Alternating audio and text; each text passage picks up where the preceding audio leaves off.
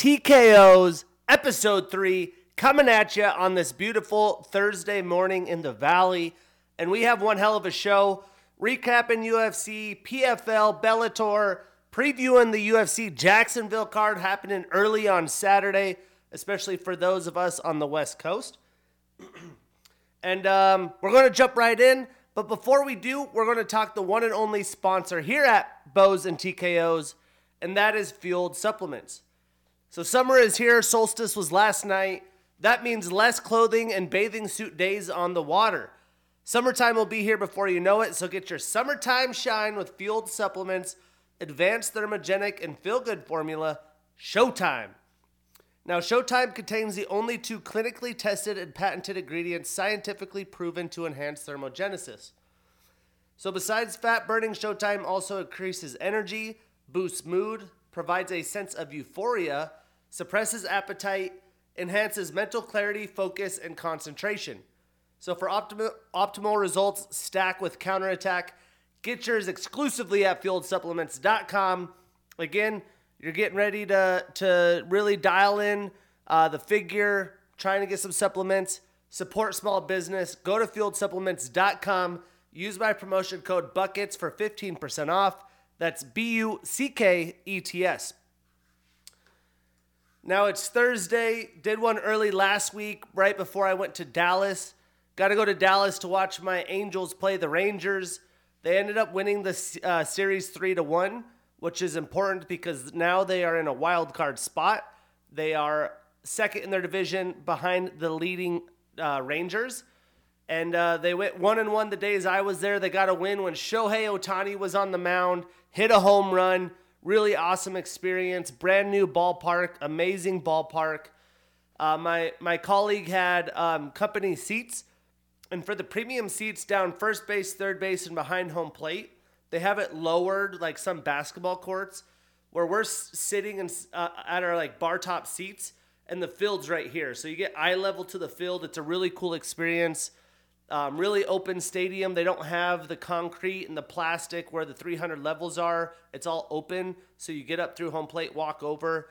Uh, really good food. Texas Live, that entertainment joint they have outside that for Cowboys and Rangers games. Just an awesome experience, man. I will say, living in the desert, how dry it is. The humidity was like a hit in the face in summertime. Uh, but I've always enjoyed Dallas, had a good time, got some good foods, some good experiences, got a Halos win. Can't ask for much more than that. And I'm getting ready to gear up to get to Seattle here soon for my 30th, 31st birthday for All Star Baseball weekend. Catch my first All Star game and home run derby. Fingers crossed Shohei Ohtani is performing in that. But regardless, I know we're not tuning in for the baseball talk of what I did this weekend. We're tuning in for that MMA action, and we have a lot of amazing fights that have been, been booked this past week, especially for UFC 292 that's happening in August in Boston. They're really developing that card. We have Andrea Lee versus Natalia Silva, UFC 292. That's a high quality matchup, a step up in competition for Natalia. We have Geoff Neal, Ian Garry, UFC 292. The future really gets to show off against another step up in opponents. Uh, a quick turnaround. We got Marlon Cheeto Vera taking on Henry Triple C Cejudo for UFC 292. Uh, the winner of that wanting to probably uh, take place for a potential interim title as Aljamain Sterling has confirmed he is moving up to 145 pounds, the featherweight division, after the fight with Sugar Sean O'Malley. Um, we also have, what was one more booked on 292? Oh, Rob Font versus Song Yadong. Banger. Bantamweight division is showing out for UFC 292. That is a big, big time fight. Um, we have Shavkat Rakhmonov uh, and Bilal, Belal Muhammad targeted for October. Not official, but Marlon Vera and Henry Cejudo is targeted just a couple days ago. There is some concern about injury. There's been concern about injury with the Aljamain fight as well. Uh, you know, UFC tends to announce these fights before they're written and official, kind of force the, the fighters' hands. So we'll see what happens with that, but hopefully these fights show down. Another awesome bantamweight fight Corey Sandhagen coming to social media and saying, Why did I take this fight? Because I'm a motherfucking badass. He's a company man. Corey Sandhagen is fighting Umar Nurmagomedov August 5th in a huge bantamweight showdown. And Max Holloway getting the fight he asked for, calling his shot, shooters shoot. He's getting a legacy fight against the Korean Zombie August 26th in Singapore. So Nashville has been confirmed for the fight night. We also have the fight in Singapore confirmed 826.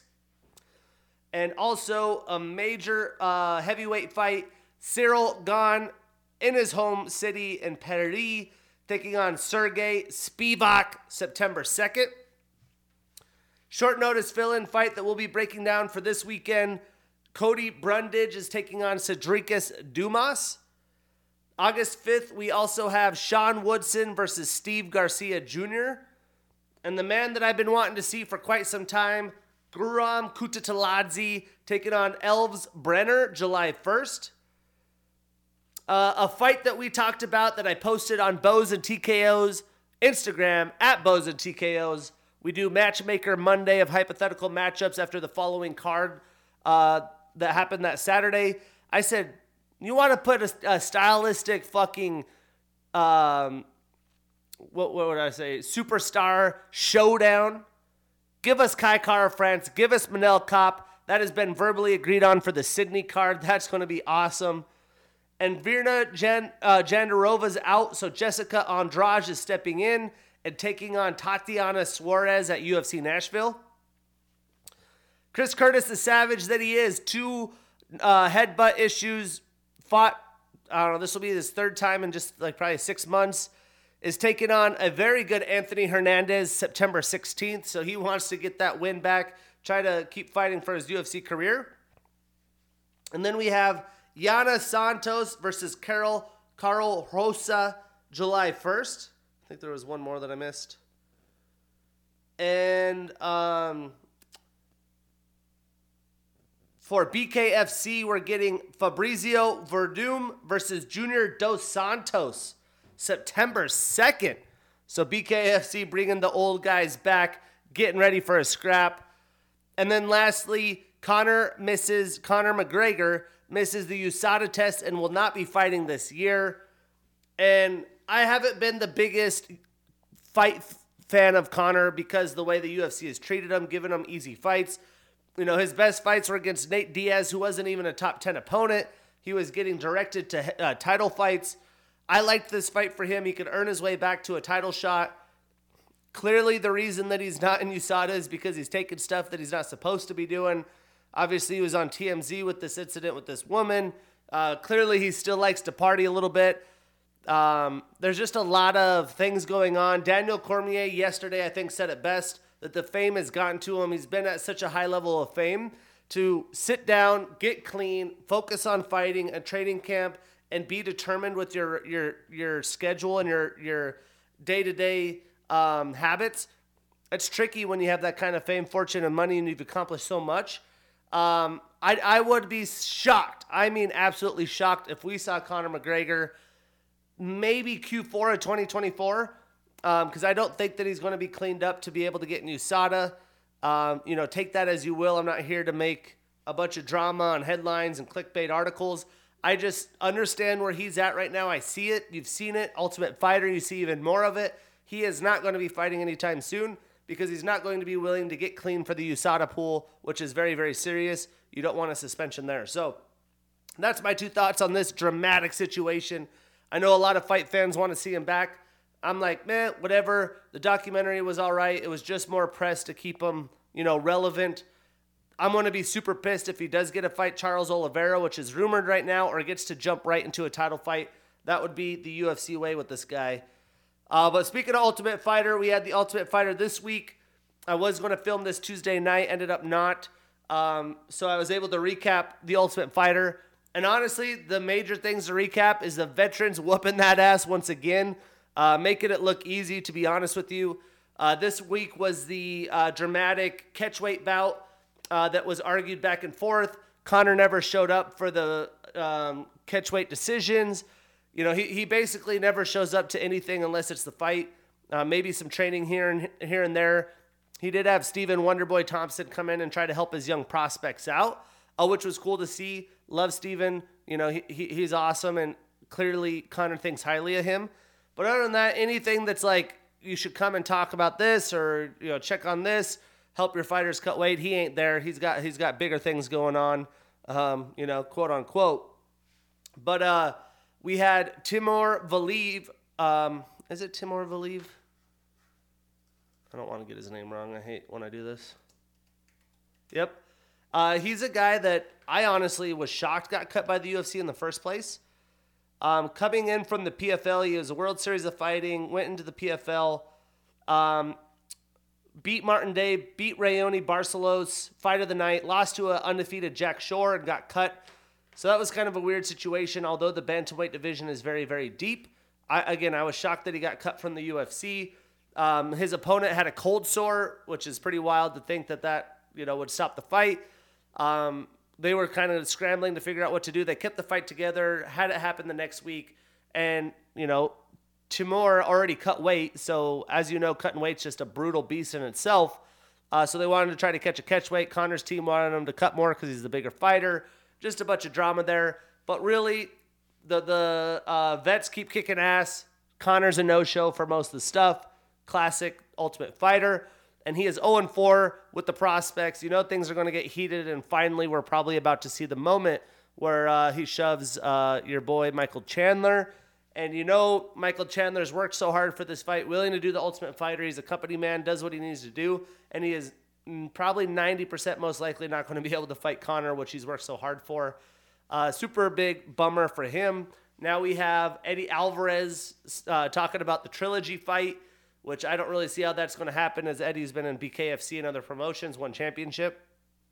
I don't know if Michael wants to do that. He's still a top tier lightweight. There's better bouts out there for him, but it's got to be brutal for him, the work he's put in. He even posted on Instagram yesterday USADA came to his door the day that Connor had missed his test, so how ironic is that? But you got to feel for the guy a little bit.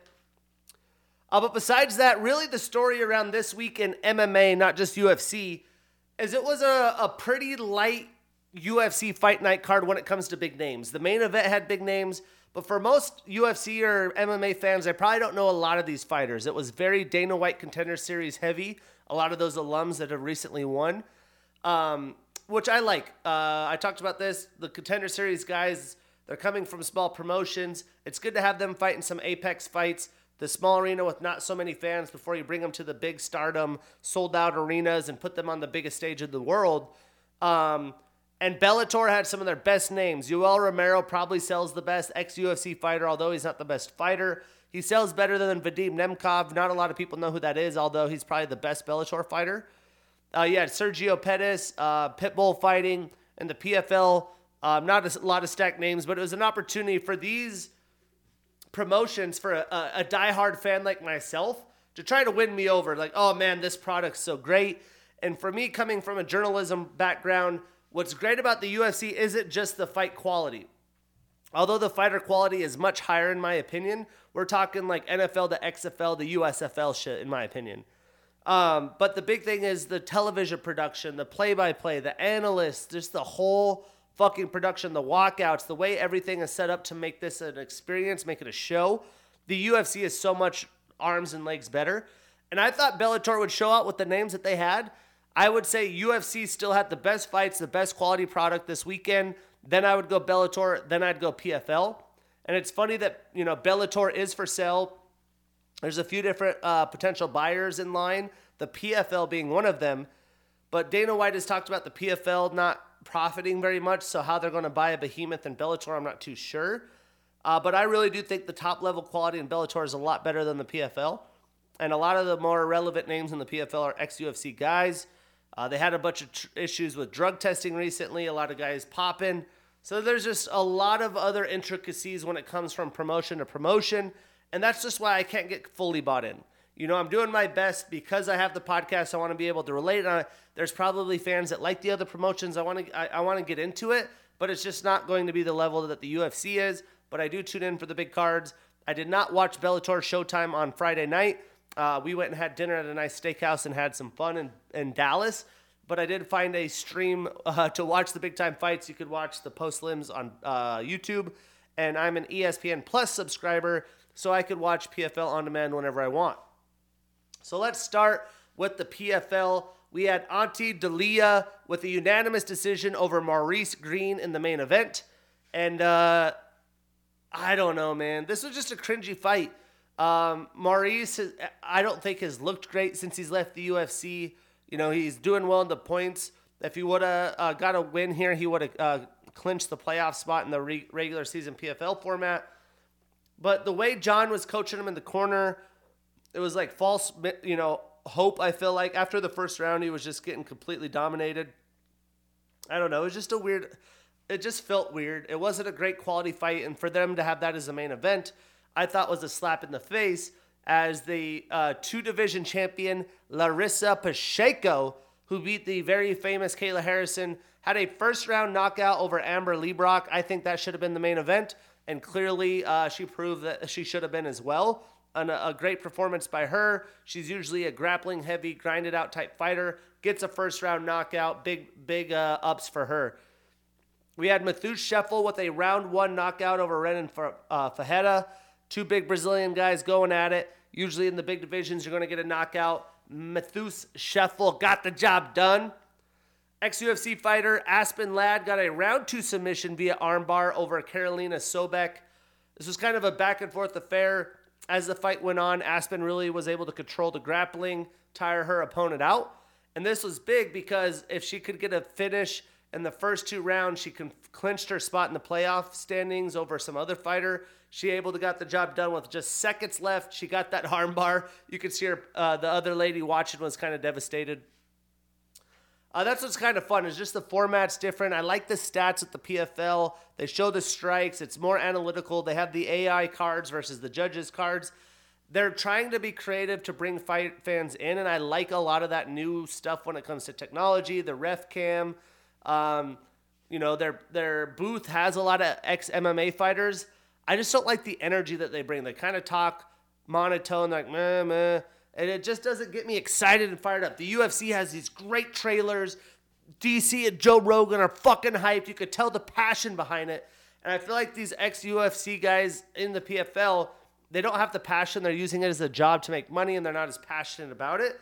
Uh, and they don't have the tonality for it. They're not trained broadcasters, neither is DC. But you get trained with really good people. When you have Jon Anik around and Joe Rogan around, they've been through it. They know how to do it as professionals. And that really carries over. And, and I mean, guys like Dominick Cruz, Paul Felder, they're they're very high level. Michael Bisping, so, and you can see they're passionate about. it. I mean, Bisping's an animal. He has his podcast. He does so many things. So I like some of the things the PFL's doing. It's just the product isn't there.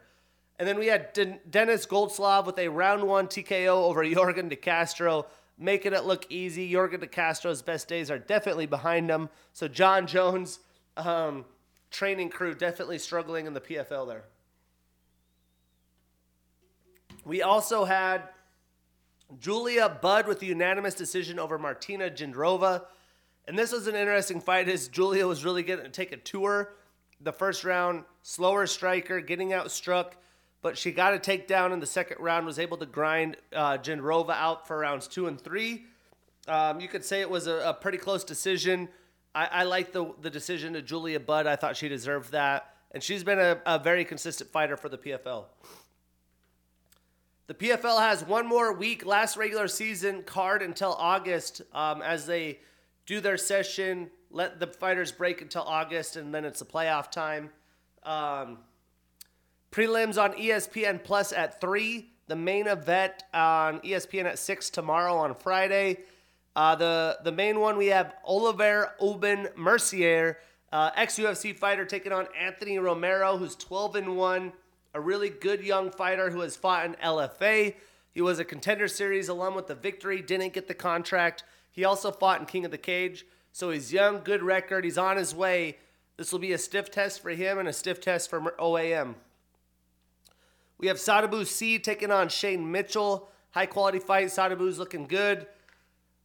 You know, this guy desperate for a win and a, a, high quality UFC, uh, ex UFC fighter. I think the biggest name the PFL has signed Shane Burgos taking on Yamato Nishikawa. That's going to be a big time fight. Let's see if Shane can pull through. We got Magomed Magomedkerimov taking on David Zawada. Magomed Olatov, who looked good recently, taking on Naib Lopez. And then Clay Collard taking on potentially Stevie Ray in his last MMA fight before retirement. So some quality fights for the PFL this weekend. But let's talk about the other promotion that I thought, you know, comes second in the rankings and has another good card coming up in the end of July. Bellator 297, the main event actually was pretty quality. Um, you never know with Romero fights if it's going to be nothing or something. Well, Vadim Nemkov made it be something. He had the unanimous decision over Yoel Romero.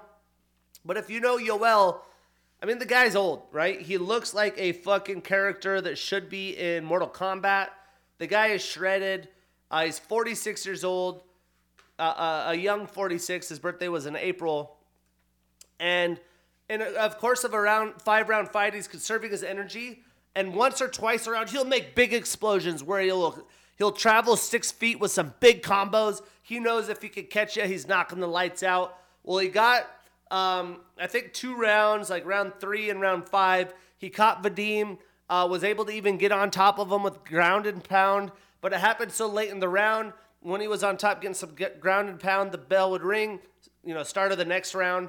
Uh, but it made the fight interesting. He was like, oh shit, because if he beats Vadim Nemkov, I mean, that, that's just wild. I think Vadim Nemkov, I've talked about this multiple times. I don't think I've talked about it on Bows and TKOs, though, is that uh, if I could pick one fighter from another promotion that could potentially win a title in the UFC, Vadim Nemkov is right there. And he showcased a lot of his ability in this fight, how to push the pace, the brilliant jabs and combos that he has. But anyone could get caught by Yoel. Obviously, he, he got touched up a couple times, but was able to withstand them and really dominated the fight. But it made for a, a fun enough fight for the fans. You could hear the energy in the arena. And the best fight of the night Sergio Pettis with a unanimous decision over Patricio Pitbull. And this is Pitbull cutting. I think this is the third weight class he's fought in in Bellator. Just didn't have the output that we're used to seeing with Pitbull. And I think that has to do with the weight cut. Sergio was able to make this his style of fight. He was able to pick him apart, although Patricio did have some moments over the course of five rounds. He just wasn't as explosive and powerful as we're used to seeing when he's in the bigger weight classes. And this reminded me a lot of like uh, TJ Dillashaw trying to get to flyweight, not quite as dramatic, but it just was, you know, was a shadow of himself. I mean, he looked like he was going to die. That's the whole EPO thing. But, um, dude, Sergio Pettis is a dog. Um, he has some unorthodox style to him, really good boxing, will bring the leg kicks in. And this was just a fun fight to watch, back and forth for quite a bit of the fight. Uh, but clearly, Sergio Pettis got the decision victory. And I thought the funniest thing was Sergio talking about online that you know he thinks very highly of Patricio. He's one of the best Bellator fighters of all time, and he did not think he would win that fight. But again, I think a lot of the weight cut things he did not consider, and it's just funny how the men- mentality of a fighter sometimes can be like that, but you can still pull it through. Oh, we had Corey Anderson, a ex UFC affair here, with a split decision victory over Phil Davis, and this was really damn close. Um, I think Corey did do enough uh, to get the decision victory. He controlled the grappling a little bit more with Phil. Phil had some better striking moments, as you'd expect. But Corey Anderson's a dog. He's relentless. He reminds me a lot of Derek Brunson, and he, he got the decision victory. And in the post limbs, we had Mike Hamel training here locally in Arizona, who's just been fed a bunch of killers, gets this really good Shamil Nikaev, and damn near gets finished in the first round battles out for a majority decision. I don't know how he was able to last after that, but round two, round three, had good moments up against the cage, uses grappling and war on Nikaev, and had a huge win. Really excited to see what Mike does in the in his future with Bellator. Got a couple local guys, him and Bryce Meredith. We're all aboard their train, so let's keep on chugging.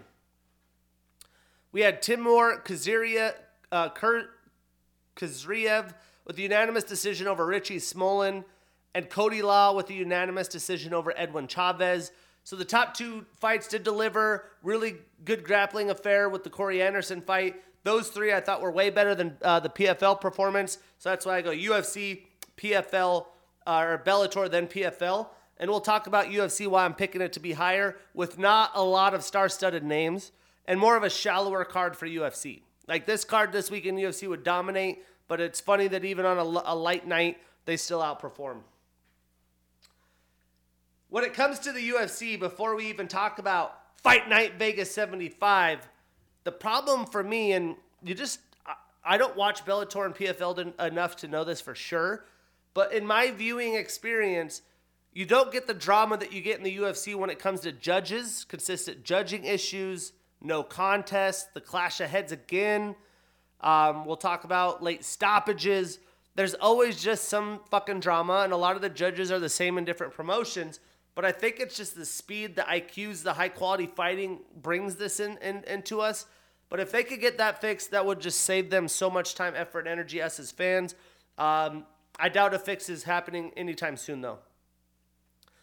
But for Fight Night Vegas 75, we went 6 and 2 in the picks, so 18 and 8 so far with bows and TKOs. We out here putting up good percentages.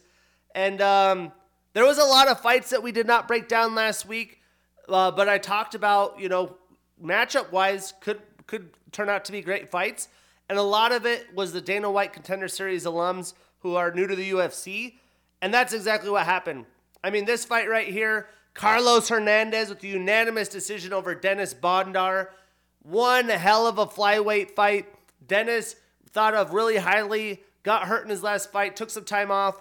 And Carlos Hernandez hasn't had that hype, but is just improving so much year over year and is such a sound fighter. His boxing, his striking, the dog in him, high quality fight. I loved this fight. I thought this fight was just as good as quality as we saw in the other promotions, just this one alone.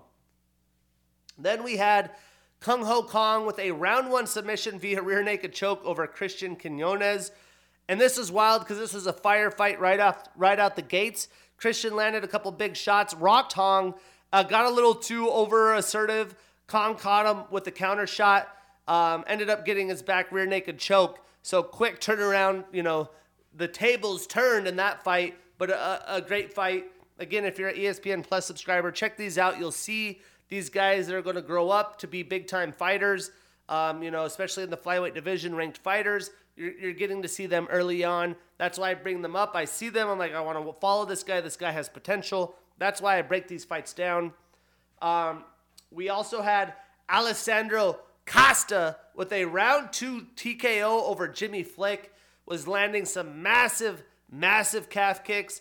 Jimmy Flick, a veteran, had ups and downs came out of retirement once he retired, really wanting to show out against a very, very tough young talent.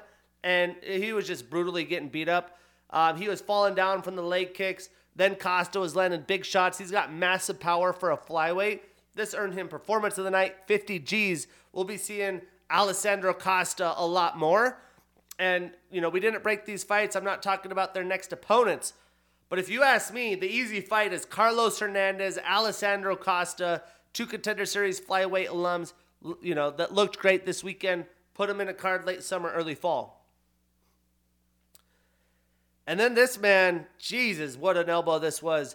Manuel Torres with a round one elbow fucking forehead denting knockout over Nicholas Motta. Performance of the night, 50 G's. Mexico, stand up. Another stud to watch out for. They were in the pocket firing early, and I thought it was a left counter hook that landed that knocked out Motta, completely knocked him out. But it was a short elbow that literally dented his forehead in. Um, I think it was Paul Felder and crew were like, that might be one of the nastiest elbows I've ever seen land. And that is facts, dude. This was nasty. This goes up there top five elbows. I mean, we're bows at TKOs. Maybe we'll have a uh, a little theme every year. What are the best bows?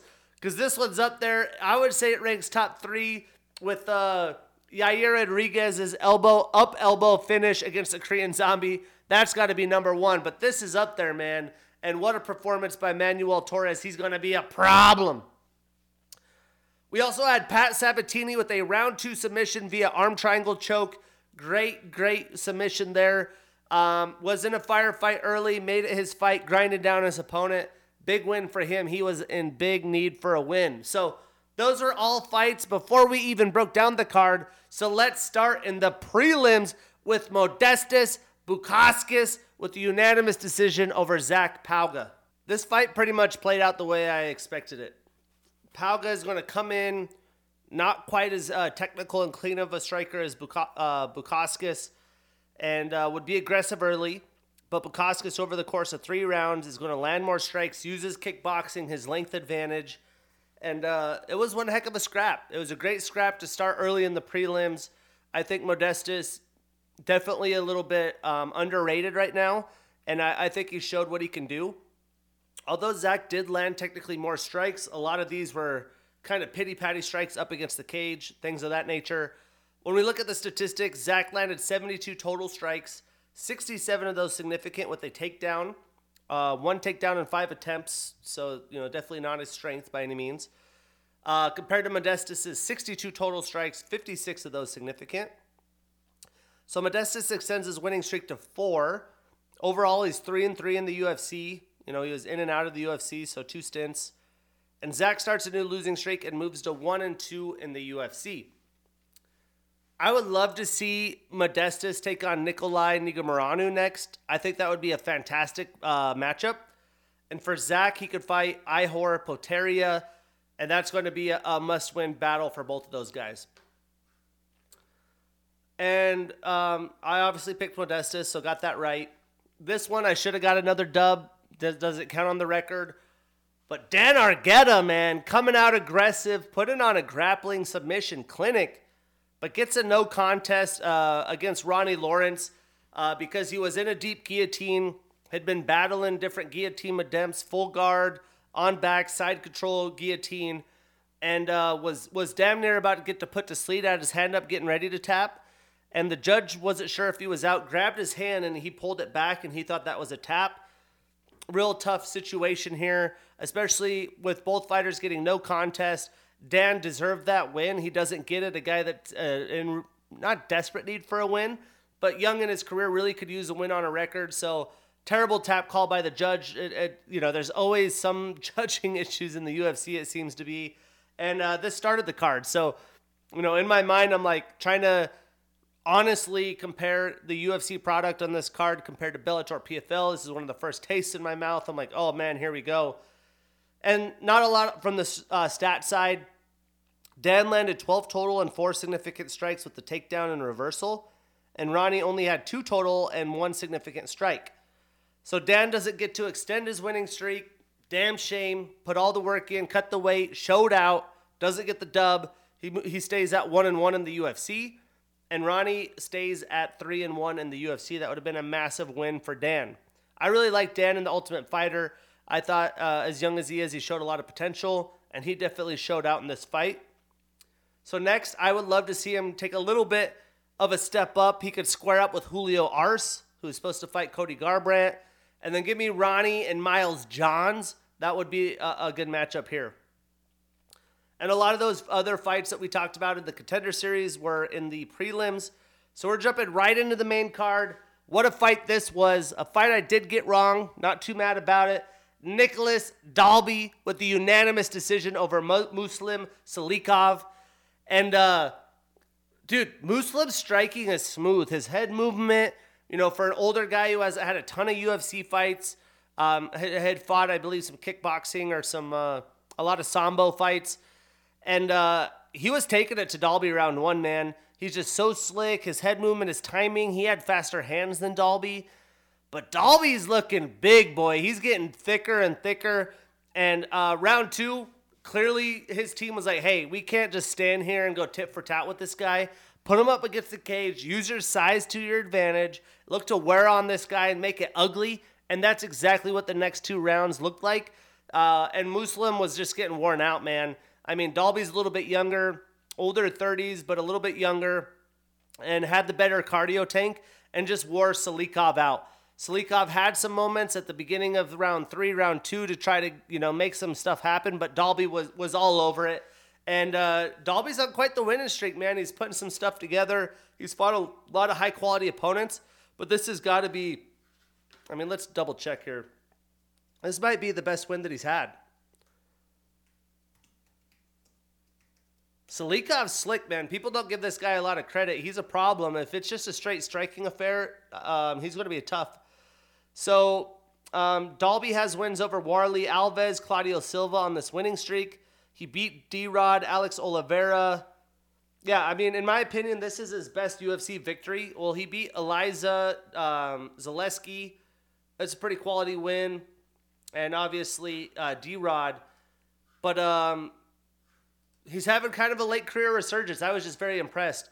Statistically, he landed 104 total strikes, 86 of those significant, high volume, had two takedowns and five attempts. And Muslim landed 70 total strikes, 57 of those significant, with two takedowns himself. So again, Nicolas extends his winning streak to three. Muslim starts another losing streak and is one and two since the beginning of 2022. So Dalby's on quite a roll. I think a matchup with Gunnar Nelson, we talked about this on Matchmaker Monday, that would be a great fight with the winner getting the opportunity to fight in the top 15. And for Muslim, Elizeu Zaleski, uh, we just talked about him, or D Rod, some ex Dalby opponents. Those would be ideal opponents, high quality fights. It would be great for the fight fans and the UFC. And another very, very high quality fight. I mean, I, I was talking about this having potential fight of the night potential. Armen Petrosyan with a unanimous decision over Christian Leroy Duncan. And quite different styles these guys have, but styles that I feel like could go really far in this division. Um, I haven't seen a lot of Leroy. I picked against him in his UFC debut. He came from, I think, Cage Warriors. Got an early knockout. I was massively impressed. And Armen's been a dog. He beat uh, Robocop. Has literally been thrown into the deep end since he's been in the UFC. But Armen is so technical. And what Christian Leroy Duncan does reminds me quite a lot of what Sean O'Malley does, but with a you know light heavyweight frame. And uh, he just does non-technical strikes, very loopy, coming at you from different angles, closes distance really well with very um, powerful strikes, a, a lot of energy-stricken strikes. Where Armen's just a technical kickboxer. He he he outclassed Christian with his boxing and pace. And because Christian has those big combos that cover so much ground, Armen was in the box, the phone booth the whole time, piecing him up and not letting him get going. It's hard to fire off strikes when you have a guy in your face for three rounds, and that's exactly what Armen Petrosyan did. And what a fucking performance by him. I feel like he doesn't get enough clout. Both of these guys, put them on your radar. Um, they're still somewhat young in the division. I, I feel like both of these guys are major, major problems. And I, I apologize. I, I believe I said lightweight, right? Light heavyweight. These guys aren't light heavyweight. They are what? Middleweight. So excuse me. Um, and who was it that Leroy beat? I think it was uh, RoboCop. That I was like, oh sheesh. Uh, Dusko Todorovic, although it was a knee injury, he, he was all over him early, and he did come from Cage Warriors. So, um, I was massively impressed with both of these guys. But Armen put up a, on, on a high high level pace and he felt some of those shots early from Christian because Christian's definitely a round one guy with his style. He's not trying to fight to round two and three. He had to dig deep in this in this fight, and I thought he would fade a lot more. He looked great in round twos and threes from a cardio standpoint with how much power he was putting in these shots and crazy spinning techniques and things like that. A lot of guys would, would be gassed out. Statistically, Armen landed 111 total strikes, 89 significant, and he had a takedown in two attempts. CLD landed 73 total strikes, 59 of those significant, and was 0 for 3 in takedown attempts. A lot of that was just to mix things up. I, you know, this guy is not a grappler by any means. That's going to be his biggest problem is fighting uh, in the middleweight division where there's some high quality grapplers. So Armen extends his winning streak to two. He is a very impressive four and one in the UFC. A Christian starts a new losing streak. He's one and one in the UFC since his Cage Warriors um, uh, days. So Armen, I think he matches up well against anyone in the division. Again, these guys are going to be problems. Watch out. Keep them on the radar. Um, a lot of the divisions booked up right now, which also isn't good for him turning things around quickly. I don't know if that's really his goal, but I would love to see him take on Phil Hawes or Edmen Shahbazyan. I doubt those guys want to fight Armen, so I doubt it happens. But those would be fantastic stylistic matchups and a, a great measuring stick for Petrosyan. And the middleweight division, I mean, this this one's deep with like hard hitters. You got these guys, you know, around the twentieth part in the rankings, and uh, you know, uh, a close loss by CLD that would put him up in position with someone like Punahele Soriano, who just pulled out due to injury, so it'd be some time, or Julian Marquez. And again, those guys are hard hitters. This division has some big boys with some hard hitters. Anyone could finish anyone on any given night, and that's what's tough about climbing the ranks in the middleweight division. But this was an amazing fight. I thought it deserved performance of the night or something. They didn't get it, uh, but huge win for Petrosyan as he keeps on trucking. And this fight actually ended up being a lot better than I expected. Arman Sakar, uh, Sar, ugh, Tsarukyan with a round three TKO over Joaquim Silva. And I think Arman was like a minus 1,000 Vegas favorite. I thought he was going to take him down, get an easy ground and pound knockout or a knockout in round one or two. But Joaquim, this is a career defining moment. A guy that really doesn't deserve to fight in the top 15, let alone the top 10, came out swinging with some big shots and, and, and landed and had Arman uh, rocked in the first round.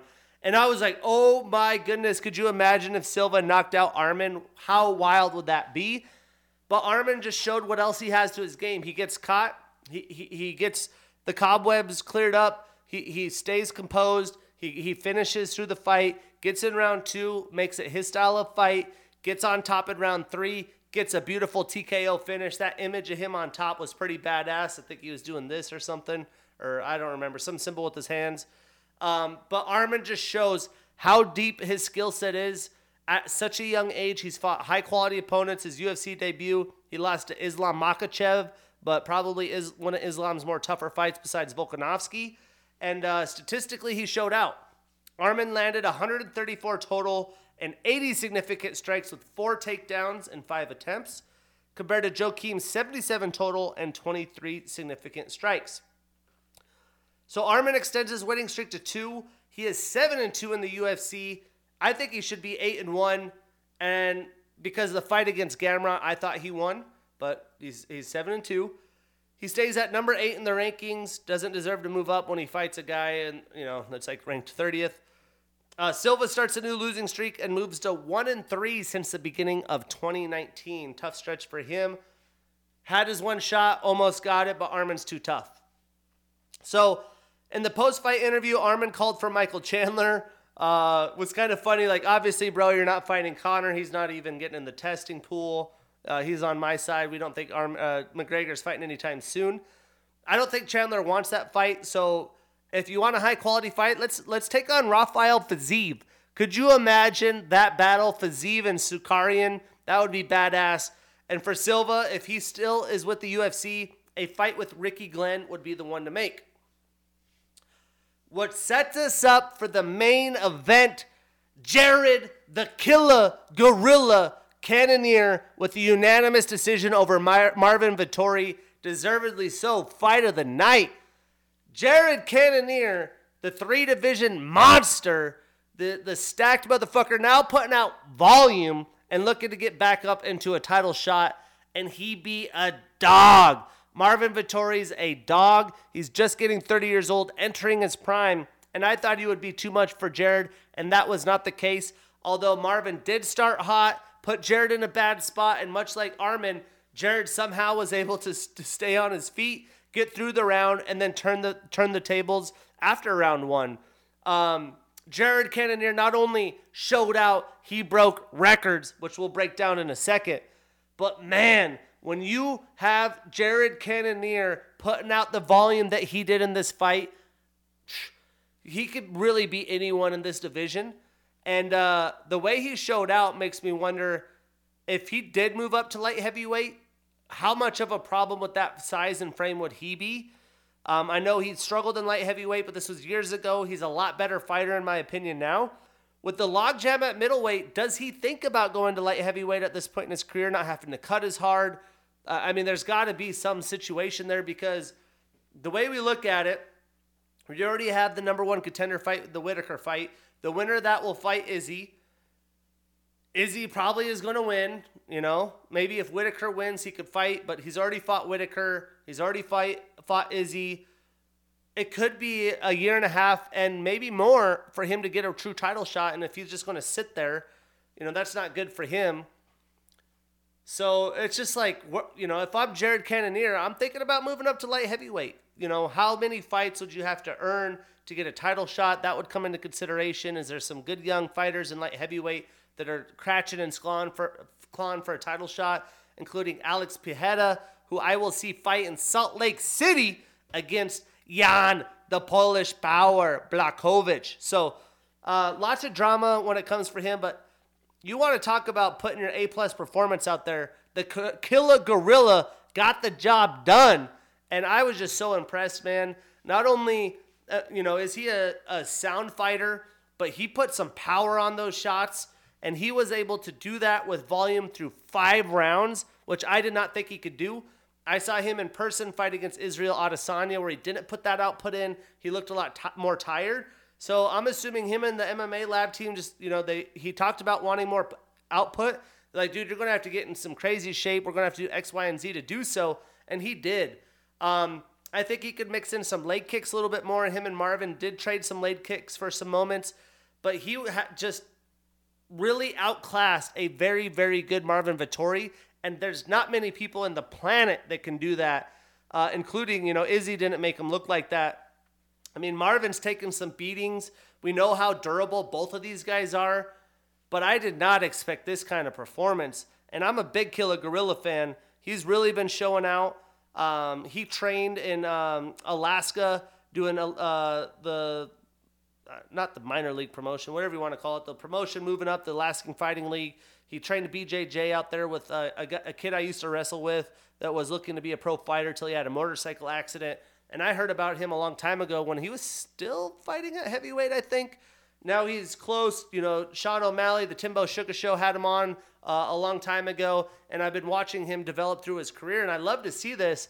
It's hard to put your your your poker chips on a guy that's been through so much, has taken so many shots, has come short this many times, and is as old as Jared is. But dude, he is the best version of himself that we're seeing right now, and he's only getting better. And he's got such a good mindset. He, he's not a guy that's, you know, getting distracted. He has his family life. He trains, eats, sleep on repeat. And uh, I'm just really interested to see what's next. I hope he just doesn't get screwed up by the logjam in the middleweight division. Now we break down the stats. Marvin did well. He had 154 total strikes, 153 of those significant with a takedown. Jared landed 257 total strikes, 241 significant for the all time record in the division. And he had four takedowns in six attempts. Talk about a good night in the office. Golly. So Jared now extends his winning streak to two. He is three and one since the beginning of 2022. And Marvin starts a new losing streak, is one and two since the beginning of 2022. We won't see him with a record like that very often. But when it comes to next, I mean, again, it's Whittaker versus Dricus Du Plessis. You know, maybe he could get the loser of that fight, but does that really get him if Du Plessis loses? Does he beat Dricus, depending on how he shows out against Robert and get a title fight? I, I doubt that's the case. You know, he already lost to Robert. He beat Sean Strickland and Derek Brunson, and Paulo Costa has a fight book that's like the whole top 10. He seems adamant of not fighting unless it helps him get a title shot. I don't blame him, especially at his age. So I, I, I assume he just, you know, goes back to work, puts his working cap on, puts the fucking blue jeans on, and improves. Takes the time to improve. Uh, he's obviously been doing that. Let the division shake out a little bit, but I would consider a move to light heavyweight. I would love to see him do that. Um, I, I think there's just too much potential there with the the speed that he's learned, the quality of, uh, of technical striking that he has. He's just so smooth with it. And for Marvin, um, I think he could fight DDP if he loses um, to Whittaker. If not, maybe Derek Brunson. Uh, that would be an ideal fight. They haven't fought yet, uh, coming off a loss, one and two in his last three. But this night is all about Jared Cannonier. What a show! What a show! Talking about a show, we get a stacked little fight night Jacksonville card getting the Florida people back in action. They love some fights. Um, early, early fights. We got Prelims on ESPN at 8:30 Pacific and main card on ABC local television at 12 p.m. Pacific. In a fight we will not break down, Trevor Peek, the Contender Series alum, is fighting Victor Martinez. That's a high quality fight worth turning into, and I'm sure we'll see something that we might talk about it next week. But we're going to start in the prelims, a short notice affair. We got Cody Brundage, the 29 year old fighter with an 8 and 4 record, taking on Sedriques the Reaper Dumas, the 27 year old fighter with a 7 and 1 record. Now, this is a short notice fill in fight as Punahele Sorio- Soriano had pulled out due to injury.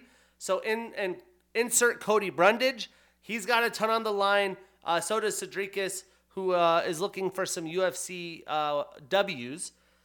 Cody trains out of Factory X. He's on a two fight losing streak. He is 2 and 3 in the UFC. He is an LFA and Contender Series alum. Four of his eight wins are via knockout, three via submission. So seven of his eight wins are via finish. Very, very impressive. Sedriques is on a one fight losing streak. He is a Contender Series and Icon FC alum, and he has a seven inch reach advantage. Massive. Now, both fighters, they're in desperate need of a win uh, for in the UFC here. A short, short notice fill in fight for Cody. I think that does put uh, some of the chips in Dumas's stack. I think Cody looks to grapple Dumas, though. That could lead him to victory. He's going to make this a fight that Dumas does not want to deal with. That's probably why he took the fight short notice. For that reason, I am taking Cody Brundage. I am putting him on that parlay. We are uh, marking them down, and we getting that bread. Moving on, we got Tatsuro Taira, the 23 year old undefeated fighter with a 13 0 record. And you heard that right, 23 years old, taking on Kleydson KR Rodrigues, the 27 year old fighter with an 8 and 2 record. What a fun matchup of two very promising young flyweight studs going at it. Unorthodox styles. This is not classic styles that you coach up in the gym. They are so much fun to watch as MMA fans. And uh, I can't wait to see where this fucker goes. Tatsuro, he's undefeated, 3 0 in the UFC at 23 years old. I mean, what was I doing at 23? I had just moved to Seattle, broke as shit, starting my career in sales, and uh, was working six days a week, 12 hour days. I was just trying to survive. We got this young stud undefeated 3 0 in the UFC. Seven of his 13 wins are via submission, and he does have a three inch reach advantage. Now, Kleydson trains out of Team Nogueira. He's on a one fight winning streak. He is 2 and 1 in the UFC. He's a jungle fight alum, and four of his eight wins are via knockout, which half or more of your fights are via knockout in the flyweight division. That's very impressive. I really do think this is the toughest test to date for Ty, uh, Tatsuro.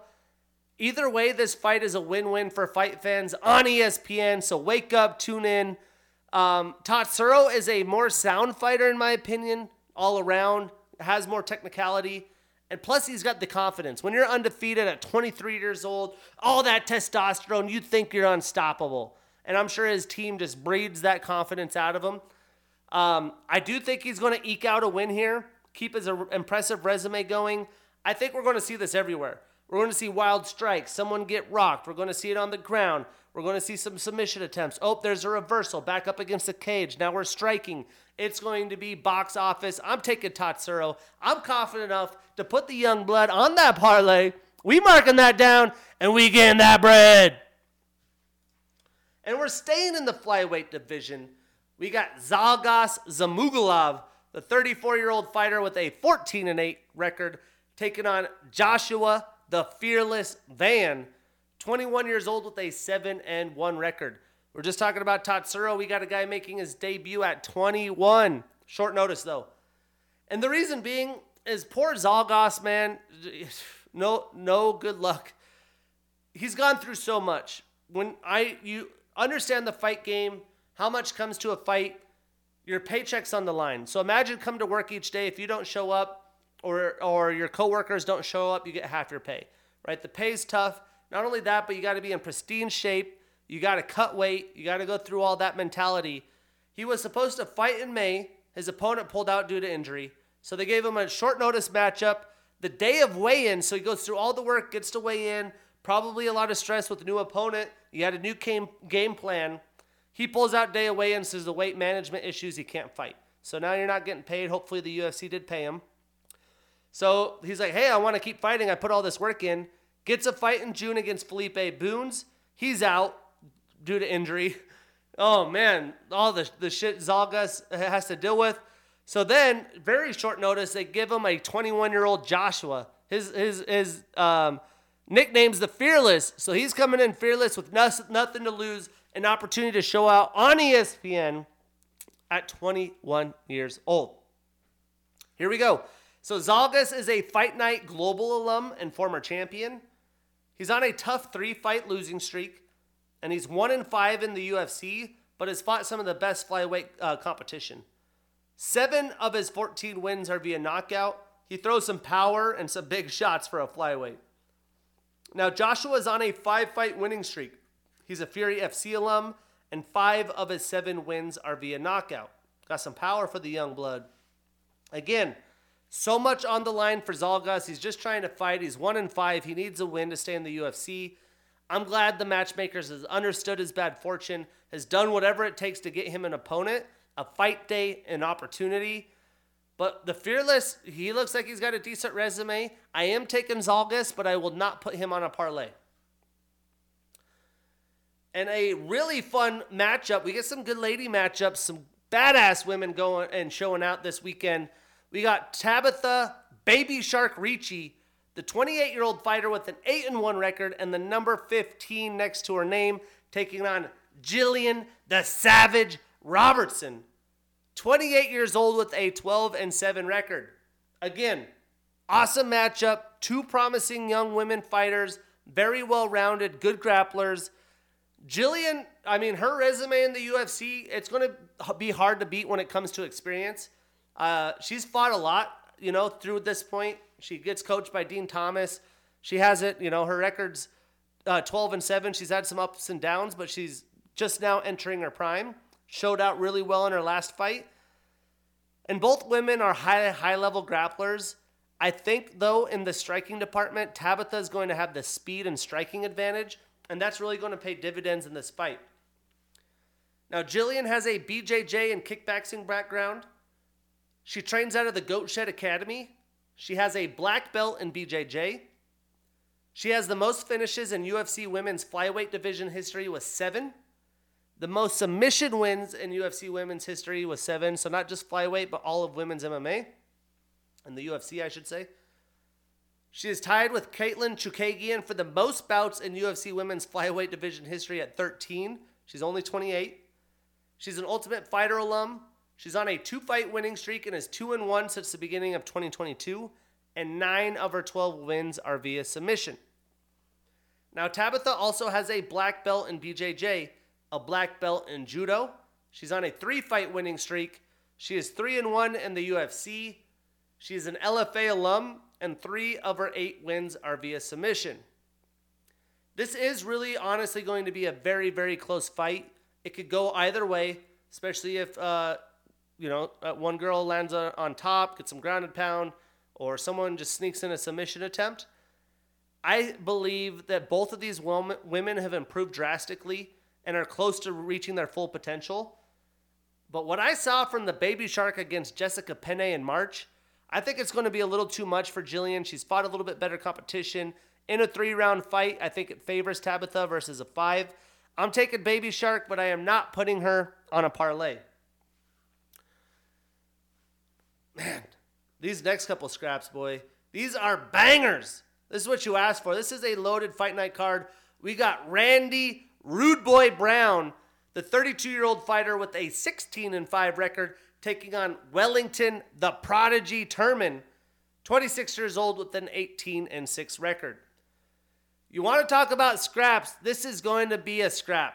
It's still crazy to think Welington's only 26, all the shit he's done in the UFC, there's a ton on the line for this in this fight as both men are, are looking to get the momentum rolling. They if they want to be where they want to if they want to get to where they want to be in the welterweight division, especially Randy at 32, Wellington with the ups and downs, you have to win here. That's the thing like although these guys aren't in the top 15, you have a trajectory. You're climbing up the ladder, and one step could bring you down like five pegs on the ladder, right? Wellington, not quite as much on the line, but Randy loses here. Like, it's going to be really stiff climb up. At 32, you're going to have to be active and maybe in your later 30s, but not a lot of guys have a lot left in their later 30s. Not everyone's Jared Cannonier or Glover Teixeira. But Randy has a brown belt in BJJ. He is a Ring of Combat alum and former champion with two successful title defenses. He's on a one fight losing streak, but is 4 and 1 since the beginning of 2021. So not super active, but rolling. Six of his 16 wins are via knockout, five via submission. So 11 of his 16 wins are via finish. And Randy's long, man. He's got a six inch reach advantage and a four and a half inch leg reach advantage. Now, Wellington has a BJJ background with a black belt. He trains out of Teixeira MMA with Glover and um, Alex. He's on a one fight losing streak. He is two and two since the beginning of 2021. So same as Randy, hasn't been super active, but you know, little 500 action. Eight of his 18 wins are via submission. I think pretty highly of Wellington. He just has that dog in him. He trains in a small camp that's really going to push push him uh, to the, his limits. And he's so young. You know, a lot of the men I don't consider their prime till 30 years old because it takes so much to get to the UFC. So I feel like the best days of Wellington are far ahead. This is a tough test. But I think he's going to hang well enough in the striking battle here. Uh, and Glover and him are, and team are going to give him such a good game plan to set up the way Glover's won his fights. Get Randy down, put him against the cage, which has, you know, visibly been an issue for Randy. But can he keep him down, right? Attempt some ground and pound, wear on him, throw some submission attempts in there. I think he's going to grind Randy down through three rounds. I bet you Randy wins round one, looks good. But as long as he can get the takedowns, I'm sure that will happen. I'm taking Wellington, but I am not putting him on a parlay. See who's the, the favorite here. Wellington at plus 200. We ain't scared. We taking the dogs. They're coming to eat. Hoo hoo. Speaking of dogs, we got some dogs right here, man. We got Neil, the Haitian sensation Magny, 35 years old, with a 27 and 11 record and the number 11 next to his name, 38 pro fights. He, he's out there doing the thing, taking on Phil Fresh Prince Rowe, the 32 year old fighter with a 10 and 3 record. You want to talk about bangers? This is going to lead the way, man. I think this stylistic matchup is very similar to the fight we just broke down, except both of these men are in their primes. There's not as big of an age gap. Now, Neil has some accolades. He trains at an elevation fight team.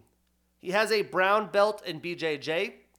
He's tied for the most wins in a calendar year with five, the most decision wins in UFC history with 13, the most wins in UFC welterweight history with 20, the most significant strikes landed in UFC welterweight history with 1,296, the most decision bouts in welterweight history with 15 the longest fight time in UFC welterweight history with over five hours and 58 minutes. He'll be pushing six hours in there, which is just insane to think about. Think about just all the wear and tear your body would take a six hours of fighting. He has the second most bouts in UFC welterweight history with 29. He's on a one fight losing streak. He is three and three since the beginning of 2021. He's an Ultimate Fighter alum.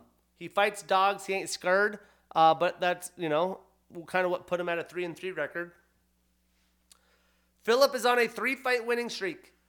The big challenge we're going to see with him tomorrow is he struggled to make weight in three of his uh, fights, in like three of his recent fights. Six of his 10 wins are via knockout, four via submission, so all 10 of his wins via finish. I think Neil's going to do what he does to a lot of men. I think he's going to break Rowe down over the course of three rounds, like we mentioned Turman doing in his fight. I think he's going to mix anything and everything. He's going to put a pace on Rowe that he's not ready to go. He's going to put him in the deep end, as they say. I'm going to drag you down. Neil's definitely struggled against some of the best in the division, but he needs a win here to get back on track. He has a chance to do it. Great stylistic matchup for him. I'm taking Neil Magny. I'm putting him on that parlay. We marking that ish down, and we getting that bread and I believe he's the Vegas favorite. Yep, minus 160 right now. Moving on into the main card. What a prelim headliner that is. We get Brendan All In Allen, the 27 year old fighter with a 21 and 5 record and the number 13 next to his name, taking on Bruno Blindado Silva, the 33 year old with a 23 and 8 record. This is going to be a high level fight to get the main card started on ABC. Welcome to local television. Now, Brandon is rel- really, really well rounded. He's good everywhere, man. He's on a roll. He's got his confidence back. He faces Bruno, who is in his prime and is a hard hitting son of a gun. Uh, he could finish anyone on any given night, and I'm sure Brendan and that amazing Kill Cliff FC gym uh, is going to game plan for that. So, Brendan does train out of Kill Cliff. He has a black belt in BJJ. Although he's only 27, he's a Legacy FC, LFA, and Contender Series alum. He's on a four fight winning streak and a 6 and 1 since the beginning of 2021. Talk about being active. He has uh, his last two fights have been performance of the night. So not only has he been active, but he's been showing out and getting them paydays. And 12 of his 21 wins are via submission. Now, Bruno has a black belt in BJJ. He's an Ultimate Fighter Brazil alum, an M1 alum, and former champion of M1. Three of his last five fights have been performance of the night, so this guy shows out. That's how you know this is going to be a great way to start the main card. He's on a one fight winning streak and is 4 and 2 since the beginning of 2021. 20 of his 23 wins are via knockout. He possesses the power and six of his eight losses are via submission, which is a strength of Brendan. So again, there's a lot of weird stylistic matchups, but as you know with strikers, it takes one shot. That's what makes it fun. So as long as this fight is standing and they're trading, it's going to be fun. It's going to be wild. I think Brendan's going to try to show off his striking a little bit, but he knows he cannot be overzealous and put himself in range. I think he's going to get his grappling going early and often at least slow Bruno down, maybe look for some leg kicks. If he can slow down the power of Silva, he can have the fight go wherever he wants. And, and Bruno struggled with those calf kicks. I'm sure he's practicing that defense. He struggles once he gets down. He's a big body guy. He's a, a, a very muscular guy, which can gas you out in the grappling. Um, but I'm really interested to see the game plan, how it unfolds, what a main event we go event we have. I'm taking all in Allen. I'm putting him on my parlay. We marking that ish down, and we getting that bread. I think Allen is the yep minus 175 favorite. And it's kind of interesting that these next two fights are as far as they are on the main card, but because it's going to be what people on local television that aren't MMA fans want to see some fucking striking and some KOs. We got David, the silent assassin Onama, 29 years old with a 10 and 2 record, taking on Gabriel Mosquitinho Santos, 26 years old with a 10 and 1 record. This is going to be a firefight. It's a there's a reason it's on the main card. Two young fighters looking to make a name for themselves. David trains out of Factory X. He's on a one fight losing streak. He is 2 and 2 in the UFC. 6 of his 10 wins are via knockout, 4 via submission, so 10 of his 10 wins via finish, and he even has a 4-inch reach advantage. Now, Gabriel is on a one fight losing streak, which was in his UFC debut. He is an LFA alum, and four of his 10 wins are via submission. The one thing here is Onama, we've seen him in deep waters against high quality opponents. He just did that with Nate the Train Landwehr. That was a scrap, man. I think this is really going to benefit him, though. He's been out for 10 months proven his craft. He needs to get that jab going, use his length, keep Gabriel at range. Gabriel showed he has some power himself. Set up some combinations. For that purpose, I'm taking Onama, but I am not putting him on a parlay. Moving on, we got the ex football rugby player matchup. Austin Lane, the 35 year old uh, fighter with a 12 and 3 record, taking on Justin Badman Tafa, 29 years old with a 6 and 3 record. And uh, I think the matchmaker set this fight up for the showing out party for Austin Lane, the former NFL defensive end who can scrap with a powerful striker and Justin Tafa. Austin was a DN drafted in the fifth round by the Jaguars. He did have short stints with the Chiefs, Lions, and Bears before retirement and entering MMA. He is a Dana White Contender Series alum. He fought in there twice. In his first attempt in 2018, he lost to other former NFL defensive end Greg Hardy, who was a problem for a minute. His chin went, and that's what it was. He is an Island Fights LFA and Fury FC alum. 11 of his 12 wins are via knockout. Three of his three losses are via knockout to knock out or be knocked out. He does have a six inch reach advantage and a four inch leg reach advantage. He has all the prototypical size, power, and speed. Can he put it together? Justin has a blue belt in BJJ. He is a former rugby player from the Melbourne Storm. He's on a two fight winning streak and is 3 and 3 in the UFC, and six of his six wins have been via knockout. If this goes all three, my mind will be blown.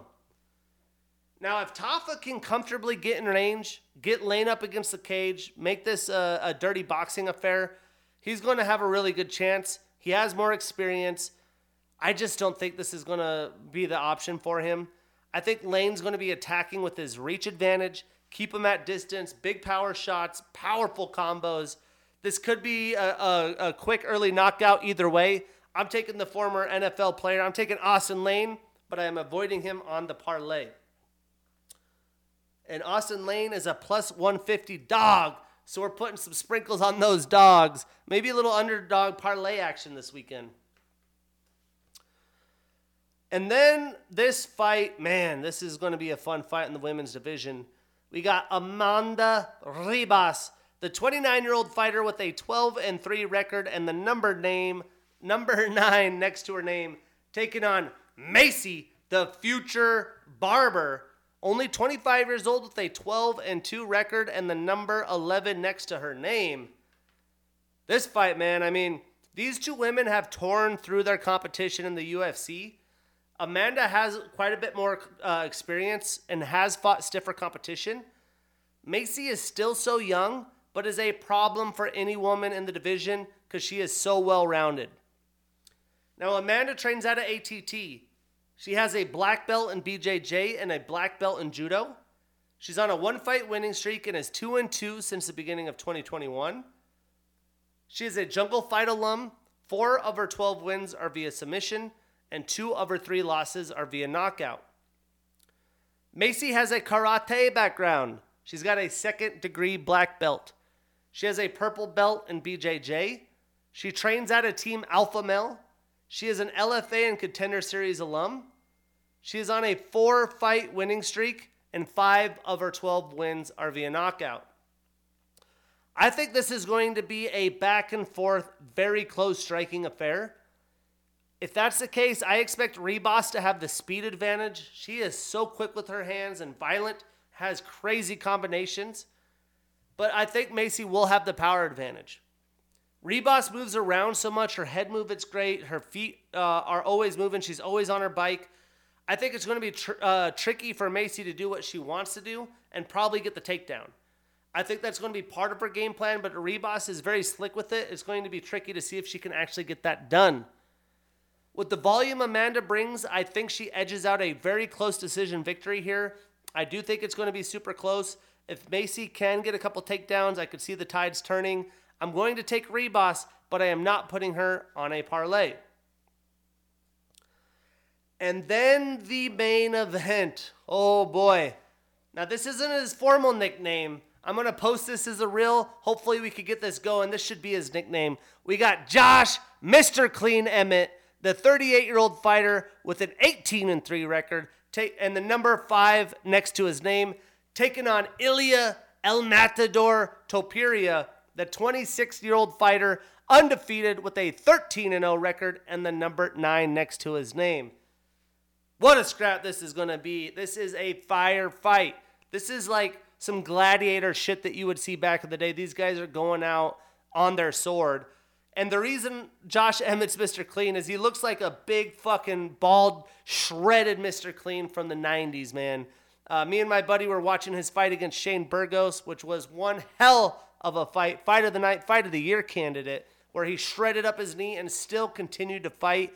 And uh, at that moment, my buddy was like, I, I don't know who this guy is, but I'm a fucking fan. This is one badass Mr. Clean. And I was like, we got to make that happen. So, Mr. Clean, Josh Emmett. For a fight night, this is as good of a main event as you can ask for. You get guys that are just gamers, man. Emmett's always game. He'll fight anyone, anywhere. He's coming off a title shot loss in a war against a very unorthodox Yair Rodriguez. Now, Ilya, although he's undefeated, is still young, not in his prime, and he is taking a massive step up in competition as he has literally just cruised through the five UFC opponents he's had thus far and has showed how well rounded he is. I mean, this guy is brilliant everywhere. Now, Josh trains at a Team Alpha Male. He has a purple belt in BJJ. He has an NAI wrestling background at Menlo College. Three of his last five fights have been performance of the night or fight of the night. Six of his 18 wins are via knockout. He is on a one fight losing streak, but was on a five fight winning streak before that. Meanwhile, Ilya is an orthodox fighter. He has a black belt in BJJ. His last two fights have been performance of the night, so both of these guys getting that bag, they showing out. He is undefeated and is 5 0 in the UFC, and 8 of his 13 wins are via submission. Now, the Vegas odds on this thing, there's money to be made, let's just say that. Ilya is minus 400, Josh is plus 300. I think this fight is a lot closer than the odds suggest. Vegas tends to favor the undefeated guys moving up the charts quickly. I don't know if they, you know, like the older fighters. It's probably the safer bet, but there's definitely an opportunity here. Emmett's been in some fucking wars. The best fighters in the division for quite some time. He outstruck Calvin Qatar or Calvin Kattar in a split decision victory. Very, very impressive. He has traded with Dan Ige. 50K fucking Ige, man. Shane Burgos, Yair Rodriguez. He's been there. He's done that. He doesn't have anything to prove. Ilia may have the faster hands here, which is usually a big advantage.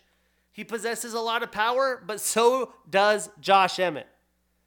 Josh is going to be able to wrestle Ilia. I think he has the better traditional wrestling, like folk style wrestling. But he is a black belt. He's got smooth in transitions. So I don't know if he looks to do that. You don't really want to fuck with Ilia when, when you got him down. It might be just to change things up, you know, find a way to close range, use it as a tool. I'm a little worried about Josh and the damage that he's taken with all these wars. The knee thing, you know, he looks to be recovered. He's, he's as tough as they come. At age 38, there's a lot of the concerns I had of Jared Cannonier last week, and he completely shut down shop. So I'm changing it up a little bit. This is Josh's last chance to stay in the top of the division. He worked so long to get there, he doesn't want to lose that opportunity. I don't know if anyone wants it more than him. And sometimes these young guys can, you know, that their mindset's just a little a little too over overconfident. You lose this fight if you're Mr. Clean, it's a massive uphill battle in this very very good division. I think this is going to be a little bit of a learning lesson and humbling moment for Ilia uh, he has not gone very deep in his fights. He just went into the third round once in 2020. Josh has fought now in back to back five rounders, although he didn't make it through the five rounds, but is durable. He's willing to trade shots. I like him in the long game. The longer this fight goes, the more I like Josh. For that reason, I'm taking Mr. Clean. We marking him down. We're not putting him on a parlay, but we putting him on the underdog parlay because there's money to be made. The dogs are coming to eat. Hoo hoo! But what a card. Can't wait. Wake up Saturday morning, get your coffee fee, tune in, ESPN, local television on ABC. Now, next week we get another solid Apex card. For an Apex card, I'm not mad about it. A 4 p.m. main card start on ESPN. Summertime, the, the UFC is dominating ESPN. We get this one headlined by Sean Strickland and Abus Magomedov, a big testing uh, stick for Magomedov, and Sean Strickland looking to get back on track. That's episode three. I'm your host, Shane Gillette. See you next week.